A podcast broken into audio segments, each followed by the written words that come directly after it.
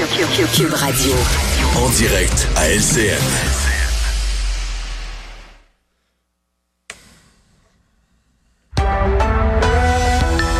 Rejoindre Richard Martineau dans ses studios de Cube Radio. Salut Richard.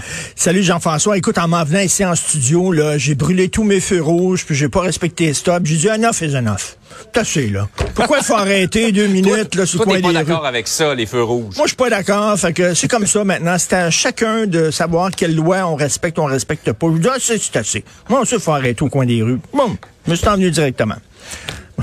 Hey Richard, on pose la question aux gens ce matin, justement, au, au lendemain de ce point de presse, qui peut-être en a déçu plusieurs sur le, le déconfinement.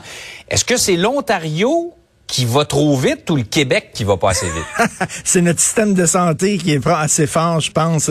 Écoute, Ouais. hier, le premier déçu, tu dis qu'on était tous déçus, effectivement, mais je pense que le premier déçu était le premier ministre lui-même. Écoute, je pense Mm. que le premier ministre voulait nous faire entendre cette chanson-là. On écoute ça.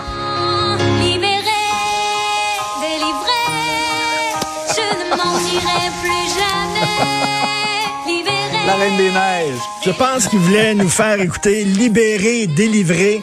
Malheureusement, il s'est fait taper sur les doigts par, euh, par la santé Ouais. publique, puis il a dû nous faire écouter cette tune-là à la place. You can't always get what you want. Vraiment, ce matin. Écoute, comme disent les Stones là-dedans, you can't always get what you want. Euh, des Ouais. fois, des fois, tu voudrais. On la connaît pas mal, remarque, depuis deux ans. Oui, tu peux pas avoir tout ce que tu veux. Des fois, tu as ce, Ouais. ce dont tu as besoin. Tu as ce qu'il te faut.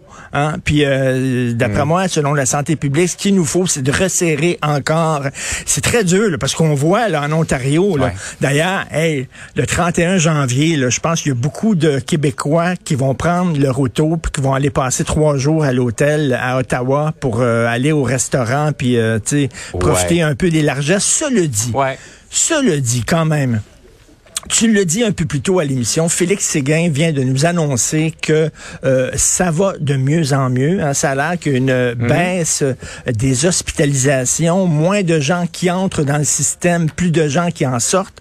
Espérons qu'ils en sortent pas les pieds devant, là, mais plus de gens qui en sortent. Donc.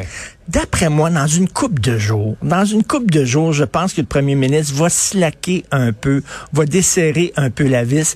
Qu'est-ce que tu veux? On est en retard parce que notre système de santé est un des plus fragiles au pays. Donc, c'est certain qu'on n'est pas aussi fort qu'en Ontario. Euh, mais je pense vraiment, écoute, c'est peut-être parce que c'est vendredi, puis je vais être optimiste, mais c'est un dernier coup à donner. Je pense dans quelques jours, on va pouvoir s'en sortir. En tout cas, on l'espère. Ouais. euh, Puis- réouverture des restaurants pour la Saint-Valentin, certains en rêvent. Oui, délivré, libéré. On va pouvoir, pouvoir chanter ça, Ça pour s'en vient Saint-Valentin. peut-être. Ça s'en vient. Faut, faut les prendre une par une. Faut les Tout prendre à fait. une par une.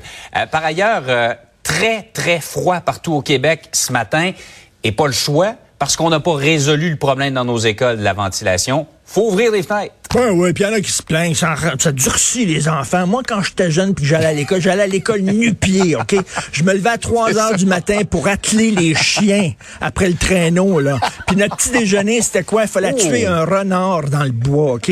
Faire un feu puis le manger. C'était comme ça. à- Non, mais, La vie comme- était dure à Verdun? Mais là, il va falloir, il va falloir pas distribuer des masques, il va falloir distribuer des manteaux d'hiver aux enfants, littéralement là. Et euh, je parlais un peu plus tôt ici à Cube Radio avec euh, Thomas Mulcair et Jean-François Lisée qui euh, me rappelait que ben en Ontario, euh, il y en a des ventilateurs le par milliers. Écoute, lorsqu'on avait euh, le, on pouvait recevoir des amis euh, à la maison, naguère, il fut un temps. euh, moi, ce que je Ouais. faisais, c'est que je partais la hotte de la cuisine, je laissais fonctionner Ouais. la hotte et puis les ventilateurs dans les salles de bain. C'est ce qu'on nous disait, c'est ce qu'on préconisait parce qu'il fallait qu'il y ait un mouvement d'air. Pourquoi on n'a pas fait ça cet été? Cet été, alors qu'il n'y avait pas de cours, alors que le virus il avait moins d'impact, profiter de ce moment-là pour installer des ventilateurs. Là, on a des lecteurs de CO2, c'est très bien.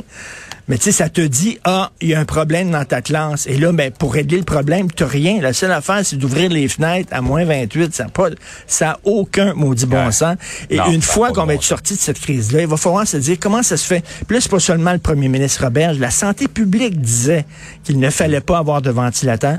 Comment ça se fait qu'on était aussi boqué contre la ventilation dans les écoles? Est-ce que c'est parce qu'on voulait pas dépenser les sommes qui étaient nécessaires pour installer ces systèmes-là? Je sais pas, mais c'est vraiment Mm. très étrange qu'on voulait rien savoir de ça. Mine de rien, tu viens de donner une promotion en l'appelant le premier ministre Robert. Je te dis juste ça comme ça. Ou t'es visionnaire, un des deux. Je te dis, je suis optimiste, je donne euh, des, Ah oui. meilleurs jobs à tout le monde. Salut, Absolument. bon week-end. Bonne fin de semaine en attendant d'être délivré. oui, libéré. Salut.